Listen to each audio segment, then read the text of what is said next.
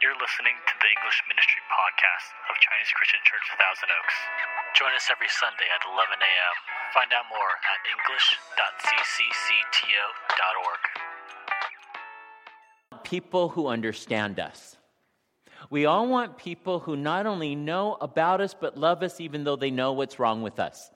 We want people who understand the places of our lives that hurt, especially the places of our life that hurt. When we're going through a hard time, what a salve it is when you can go to somebody and they can say to you, I understand how you're feeling. And you actually know that they understand how you're feeling. Uh, It's, it's really a bummer when you go up to somebody and you tell them your problems and they say, I know how you're feeling, but you don't feel that at all. You feel as though they're just far away. They give you some platitudes like, oh, I'll pray for you, or don't worry about it. God will take care of it. And you're wondering, will they really understand me? Is there anybody who understands me? And people mean well. Pastors mean well. I mean well. I've, I've heard a lot of different sermons on suffering. Um, but one sermon I heard, which always struck me, um, and it didn't, it wasn't a good strike in that way, was I was listening to a sermon by a man who was trying to convey to his congregation that he understood their pain. And he says, I can understand what it's like when you lose a loved one, when you lose a mom or a dad, because we've had a death in our family this past week. Our pet died. And, and this man was sincere. He really meant, like, he was truly trying to convey to the congregation that he understood. But in reality, we're all sitting there going, uh, I don't think so. You know, I mean, pets are great, and, and not to discount the love that you can have for your pet, but they don't equate to mom or dad or to somebody that you love. So that when we go through something that is painful, we want somebody who understands us, but who can understand us? The person who can understand this is someone who's gone through the very thing that we are going through. So, the person who can understand what it's like to lose a loved one is somebody who's lost a loved one. Somebody who can understand what it's like going through a divorce is someone who's gone through a divorce. I mean, could you imagine if somebody who is going through divorce had a college student come up to them and go, Oh, I'm so sorry to hear about what happened in your marriage. I understand how you feel because I recently broke up with my boyfriend. And you go, No, you know, thanks for trying, but that just doesn't cut it. We don't understand what it's like to go through cancer unless you've gone through cancer. We don't understand what it's like to go through losing a job unless you've lost a job. Or what it's like to be unemployed for a long time if you haven't been unemployed for a long time. And the list goes on. Is that there is a reality that for somebody to truly understand how you feel, they have to go through even a greater pain than you've gone through. And so, this is a principle that we see in the scriptures that we're going to see about Jesus and about our lives with Jesus is that Jesus has gone through the greatest pain of all. And therefore, he can understand all of our pains. That greater pain understands lesser pain. Greater pain understands what the person who has gone through a similar thing is feeling. And that God wants us to know that Jesus has gone through absolutely the greatest suffering of all. Would you read with me these verses in Hebrews chapter 2 that explain to us how God wants us to know He truly understands? Let's read it out loud together.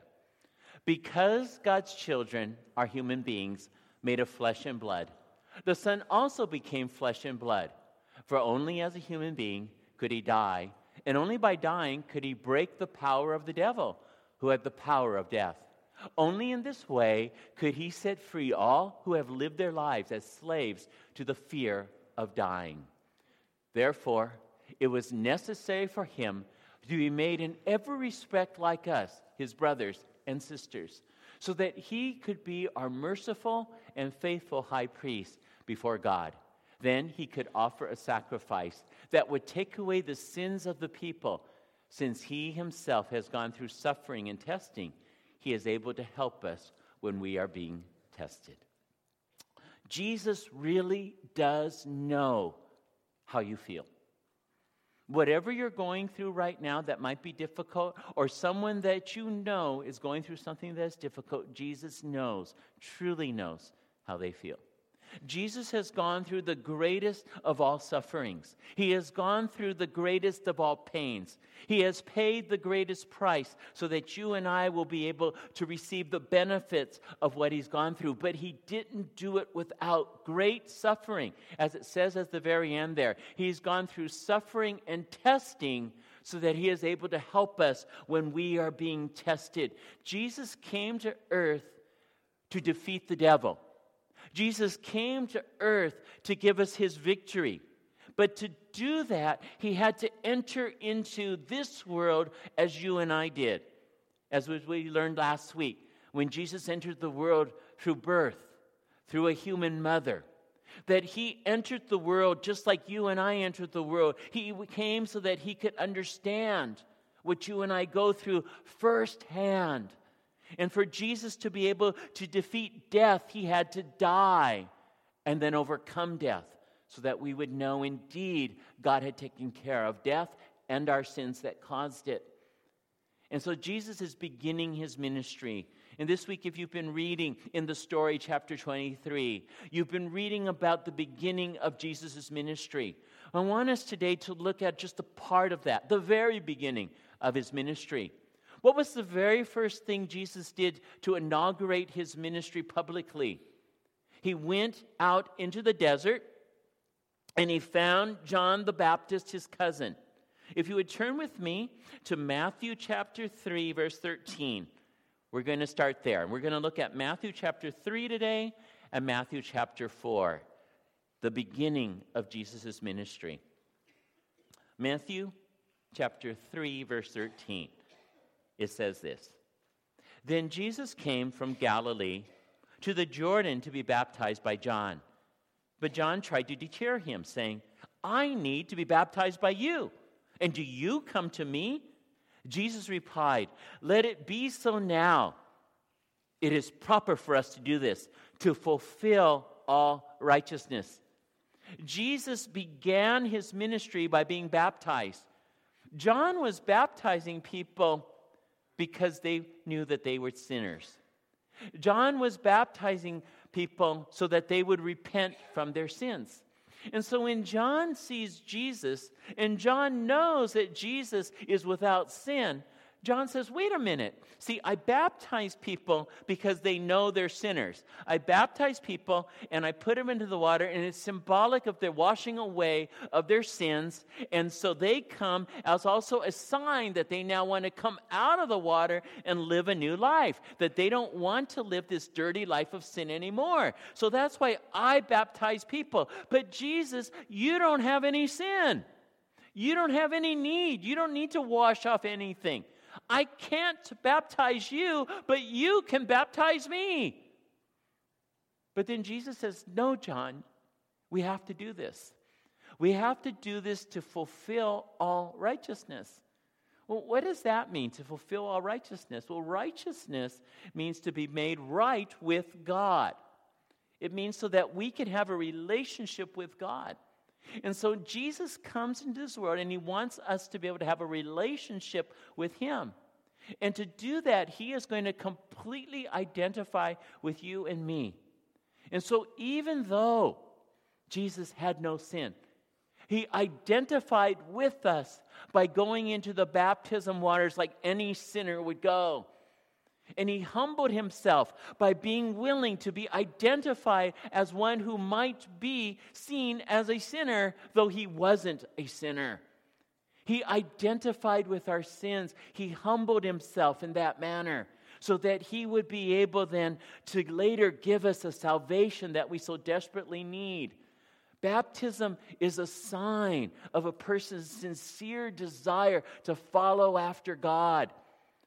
As was mentioned in the announcements, we're going to have a baptism class starting next week. And baptism is for every believer, period. Baptism is for every believer. Throughout the New Testament, what we see is baptism happens immediately after salvation.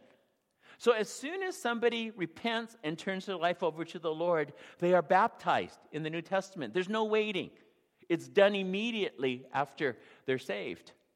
And in our world today, a lot of times, well, we wait because we have a misunderstanding of baptism. We think that we have to be ready for baptism. But if we are already ready to receive Jesus, then we're ready for baptism at that same moment. And so the moment that we came unto Jesus, we were ready to be baptized. There's no need. In fact, Jesus saw it as part and parcel of being saved and of being a disciple. In the Great Commission in Matthew, chapter, um, chapter 28, verse 19. Can you read this verse with me? Let's say it together. Go, therefore, make disciples of all the nations, baptizing them in the name of the Father and of the Son and of the Holy Spirit. So, what Jesus was telling his disciples was to go and make more disciples. Or, to put it another way, what Jesus was telling Christians was to go and make other Christians. How do we do that? By, by telling them the good news about Jesus so that they can have a relationship with Jesus to all the nations, and then to baptize them in the name of the Father and the Son and the Holy Spirit. And so, baptism is part and parcel of being a disciple of Jesus. Being a Christian is being a disciple of Jesus. And our goal as Christians is to grow in our likeness to Jesus. And so, the greatest argument for a Christian to be baptized as soon as they are saved is Jesus' baptism.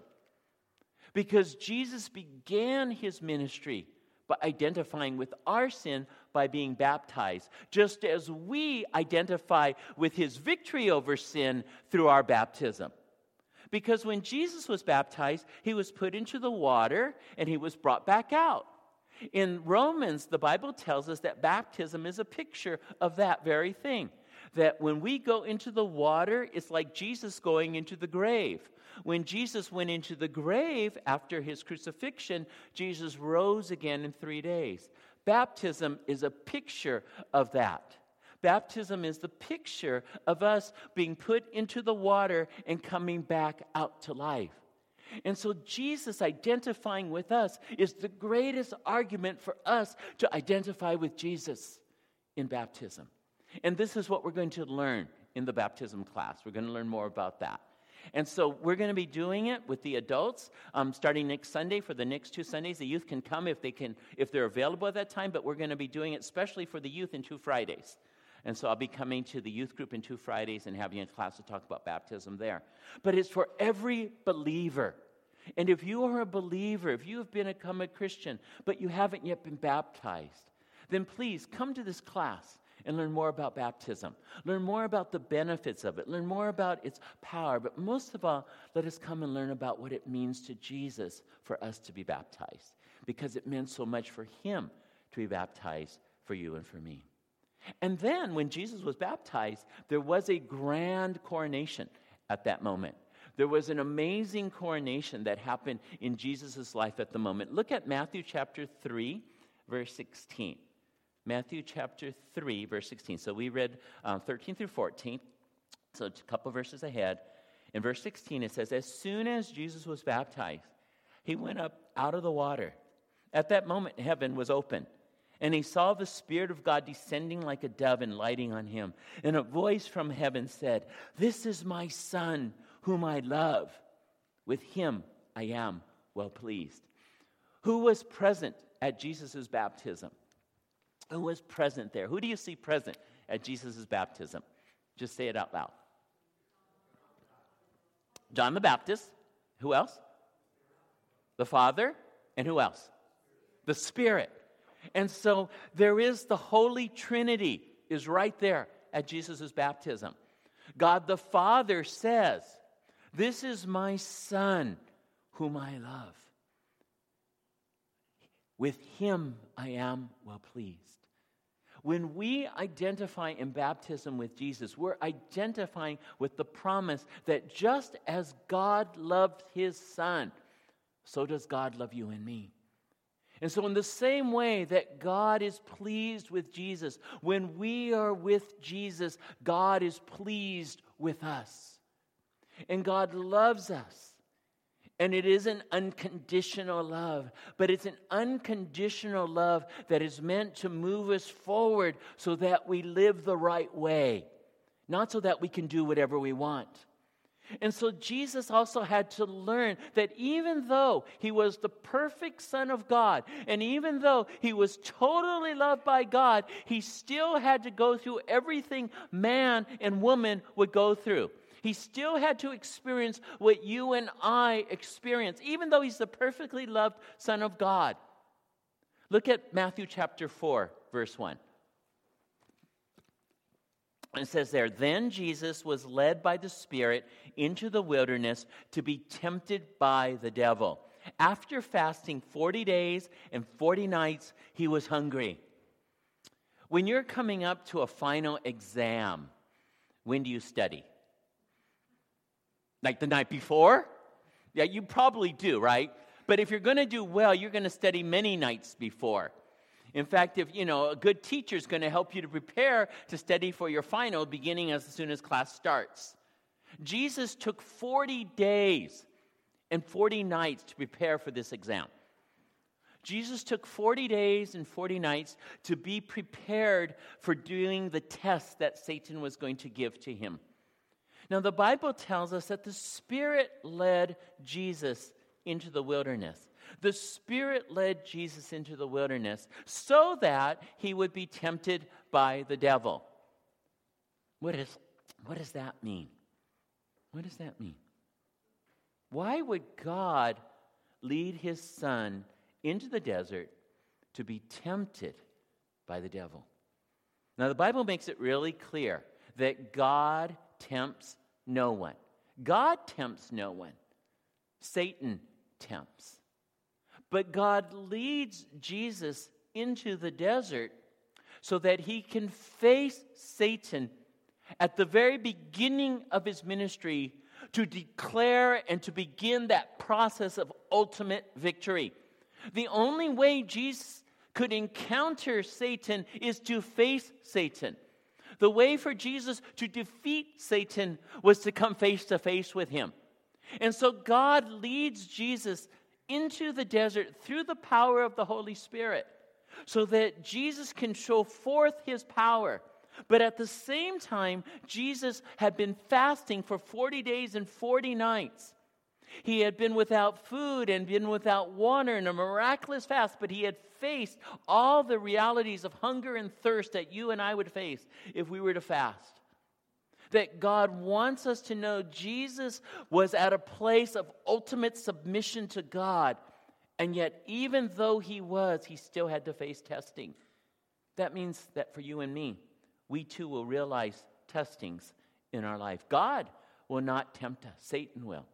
But God will lead us to places where Satan will be there to test us. God will lead us to places where Satan will be there to try to make us fall. But when we look at Jesus and when we look at his life, what we see is that he has victory over the evil one because he does victory directly to defeat the evil one. Read with me, please, 1 John 3 7 and 8. Let's say it together. Dear children, do not let anyone lead you astray. He who does what is right is righteous, just as he is righteous. He who does what is sinful is of the devil, because the devil has been sinning from the beginning. The reason the Son of God appeared was to destroy the works of the devil. Why did the Son of God appear? To destroy the works of the devil. And so Jesus is facing Satan. He is facing the devil. And the word devil is diabolos. And what it means is slanderer, an accuser. Satan is real, he's not a myth. Jesus speaks of Satan and he says he was a murderer from the beginning, not holding to the truth, for there's no truth in him. When he lies, he speaks his native language, for he is a liar and the father of lies. And so everything that Satan speaks is a lie with the purpose of deceiving others and deceiving you and me. And so, Jesus now, after his baptism, after he's gone into the desert, he now is being tempted by Satan. So, turn with me to Matthew chapter 4, verse 3. And there it says, The tempter came to him and said, If you are the Son of God, tell these stones to become bread. Jesus answered, It is written, Man shall not live on bread alone, but on every word that comes from the mouth of God. Satan is tempting Jesus after 40 days without food to turn a stone into bread. He is trying to get Jesus to satisfy his needs on his terms. God alone can satisfy our needs. And that is the lesson that we learn from Jesus' first temptation that God alone can satisfy our needs. And remember, Satan is a liar. And so behind all of his temptations is a lie.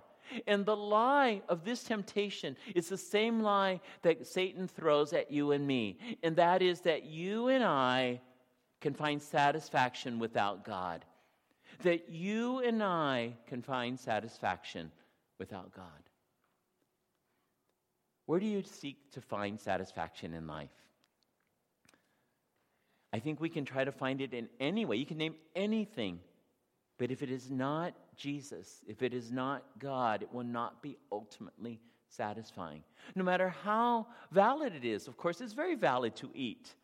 And this is an illustration to you and to me, not just about food, but about all areas of our lives where we hunger and thirst for something that only God can satisfy.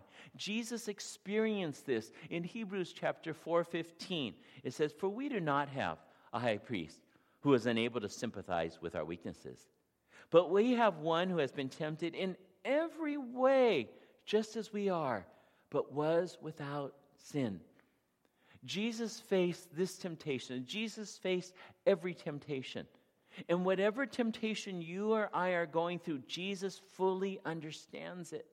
Beginning with the most natural temptations that could come throughout our bodies and our human desires. That we might want to find satisfaction through things like accumulating money or we might find satisfaction through relationships or thinking that if we're just loved enough, then we'll be fulfilled. We might find thinking that we find satisfaction if we just find the right job or we can get into the right school or I have the right friends. But none of these things, though their little things are not wrong, those things won't ultimately satisfy. The ultimate satisfaction of life can only come through this relationship with God in obedience to His Word knowing Jesus. And Jesus is able to say no to the sins and temptations that Satan wants him to give into by quoting Scripture. And the scripture that helps us is this one from Deuteronomy Man does not live on bread alone, but on every word that comes from the mouth of God. Any temptation you or I have has its answer to say no in the Word of God. And the more we know the Bible, the more we have the ammunition to fight against the evil one. The more we know the Bible, the more we will, we will want to do what God wants us to do, and the less we will want to sin. But when we are so tempted to sin, God will give us His word to help us to find a way out. Jesus understands how we feel, even though we have great needs to be satisfied. Even though those needs are things that God wants to fulfill, He fulfills them ultimately in His Son Jesus. So that's the first temptation that Jesus experienced. The second one we find in Matthew chapter 4, beginning at verse 5 through verse 7. And I'll read and you can follow along. There it says Then the devil took him to the holy city and had him stand on the highest point of the temple if you are the Son of God, he said, throw yourself down, for it is written, He will command His angels concerning you, and they will lift you up in their hands, so that you will not strike your foot against a stone. Jesus answered him, It is also written, Do not put the Lord your God to the test. God gives us ultimate security. And that is the point here of this temptation that Jesus is facing. Satan is trying to have Jesus find security by testing God. Prove it. Jesus, if you say you're the Son of God, then prove it. Just jump off. Just, just jump off this high point of the temple. So Satan was able somehow to take Jesus to the highest point of the temple. And most likely, people were standing around and they would have been able to look up and see Jesus standing up there. And imagine if he had jumped down and he wasn't hurt and he was caught by angels and he safely landed to the ground. And Satan is trying to tempt Jesus and say, just do this miracle. Do this miracle, and the people will know that you're special. The people will know that you're the Son of God, and then they will want to follow you. But Jesus says, No, we don't do that. We don't tempt God. We don't try to tempt God by doing things crazy, stupid, foolish, and then expect God to take care of us. We need to find our security in knowing that God will take care of us, but we don't tempt Him. What Satan was trying to do to you and to me, as he was to Jesus, was saying that you can do whatever you want and then God will take care of you. Or for you and me, we might say this you can live like hell and still get heaven. And then God says you can just sort of do whatever you want and you'll still get heaven. You can do all this, even though we live in such an evil world, then God will take you out of it. He'll protect you. We live in a dangerous world. We live in a dangerous world. There's all kinds of possibilities of being hurt. And the temptation is to try to find our security in this world. Now, again, none of these things are wrong, but they're not ultimate. And so you can see them here. All these things are things that show us in our world how we are so obsessed with safety and security. There's the video doorbell now, the ring, where you know it actually has a picture and you can look on your phone, you can see if it's a good guy or a bad guy on the other side before you open the door. And there's video cameras everywhere in the world that people are always watching you to see what you're doing. Um, then, of course, we have our car alarms, and then we have internet security, and then our countries have bombs. And all these things are meant because we live in such a dangerous world where we are obsessed with the need to be safe and obsessed with the desire to have security. And what God wants us to know is that He is our ultimate security. Jesus says, Do not put the Lord your God to the test. Don't try to find our security in this world. Find our security in what God has done for us in Jesus, that He says He will protect us, He says He will watch over us. And Jesus says in the Word of God, do not put the Lord your God to the test. Don't test God by the way you live. Trust God and live the way He tells us to live. Don't seek to do things our own way, seek to do things His way. God wants us to live a life that is pleasing to Him. We live in a dangerous world, but He is there to protect us every step of the way. Even though at times bad things will happen to us, He is still there with us. He is there ultimately and will see us to the end of the life that He wants us to live. So don't give in to temptations just because you think, or I think in some way, this will make my life more secure we find our security in God and God alone. And then the third temptation that Jesus faced, we find in verse 8 through 10. And it says, Again, the devil took him to a very high mountain and showed him all the kingdoms of the world and their splendor. All this I will give you, he said, if you will bow down and worship me. Jesus said to him, Away from me, Satan, for it is written, Worship the Lord your God and serve him only.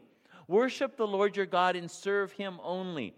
God is teaching us through Jesus' life that only he is worthy of our worship. Only he is worthy of our worship.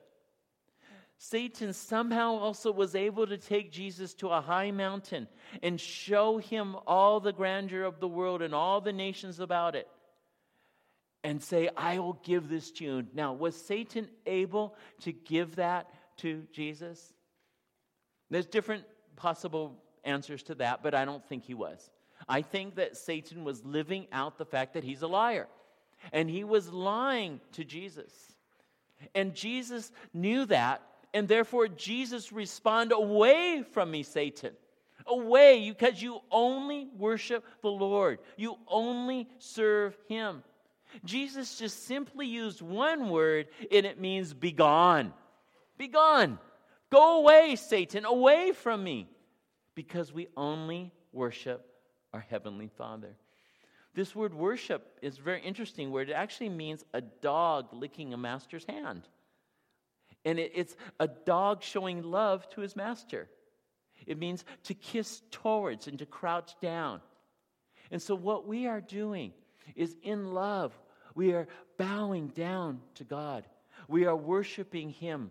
We are seeking to live in such a way that we show that God is our strength, and God is what we're living for, and God is the one that we worship.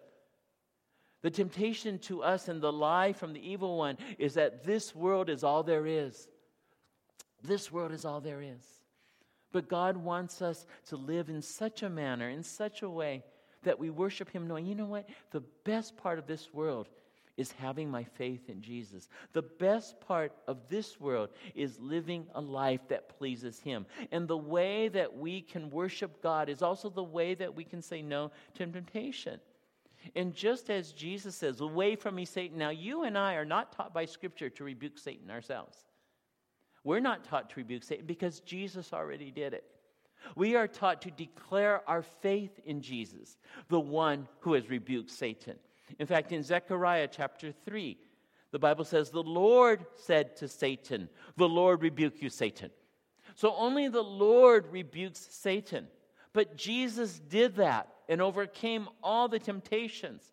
And so that's why Paul could say in Romans, um, Romans chapter uh, 8, verse 38. For I am convinced that neither death nor life, neither angels nor demons, neither the present nor the future, nor any powers, neither height nor depth, nor anything else in all creation will be able to separate us from the love of God that is in Christ Jesus our Lord. That Satan is already defeated. And we have the power in Satan, in Christ, to defeat the evil one that we have the power in what Christ has already done for us to know that there is victory. But do we talk back to the devil? Can we speak to the devil? Yes, we can. In his book, I Talk Back to the Devil, A.W. Tozer says this We can stand up to the devil and shout, I am a child of God. I will not take this any longer. And I remind you that the, for, uh, that the forgiveness and the cleansing I have freely received comes from Jesus Christ that we have a cleansing, we have a forgiveness, we have a grace that has been given to us through Jesus. And it is through this grace that you and I are able to say no to sin and say no to temptation. It is through this grace in Jesus Christ that we're able to worship Him and know that there is nothing greater in this world than God Himself. That this world is not all there is. There is another kingdom that belongs to God that Jesus Christ gives to us. And then we can worship God through surrender. We worship God by surrendering our life to serve Him. Worship is the giving of our lives over to Jesus. Worship is the giving of our lives over to follow Him. Jesus served God Remember, this is the beginning of his ministry. And after Jesus had finished defeating Satan in these temptations, he went off into his ministry. And this is what we hear how Jesus served God in Matthew chapter 4, verses 23 through 24. Jesus went throughout Galilee, teaching in their synagogues, proclaiming the good news of the kingdom, and healing every disease and sickness among the people. News about him spread all over Syria and people brought to him all who were ill with various diseases those suffering severe pain, the demon possessed, those having seizures, and the paralyzed, and he healed them. Jesus went through the world healing people. Jesus went through all of Galilee, all of the Holy Land, showing forth the love of God. And that's how he healed people. That's how he served God. And you and I can serve God in a similar manner by bringing people to Jesus. There's another story, it's in Mark chapter 2. And it's a story that, again, early on in Jesus' ministry, as Jesus was going through all of Syria, going through all the Holy Land and healing people, the word about his healing powers got out. And there was a man who had been paralyzed, and he had four loving friends. And these four loving friends put this man on a mat and they carried him to Jesus. And Jesus was at a home, and this home in Capernaum was just filled with people. And there were so many people around this little house that the men couldn't get their friend in to see Jesus. But they so believed in the power of Jesus. And so they went up on the flat roof of that house. They climbed up with the man and they put, kept him on their gurney and they carried him up. And then they dug a hole through the ceiling of the roof. And so then they dug a hole there and then they let the man down in front of Jesus. And Jesus healed him. And how can you and I serve Jesus? By being like one of those four men. By being someone who brings other people to Jesus so that he can heal them, so that he can bring their life to them, so that they too can worship Jesus. So, who are the people that you could think of in your life? Who can you bring to Jesus? Who can you encourage and befriend? Who can you love who is hurting, broken, or discouraged? Again, who can you bring to Jesus? Who can you encourage and befriend? Who can you love who is hurting, broken, or discouraged? This is how you and I serve Jesus by bringing those that we care about into his presence, into his hope, into his salvation. And maybe it's us. Maybe it's you. Maybe you're the one hurting. And you're here today, and God's saying, Come to me. Come to me in Jesus. Know that I care and that I have the power and that I have the love. And come to Him in faith. Come to Him and surrender your life to Him. Say, Lord, I want to know to worship you. I want to know the faith that has a trust in you.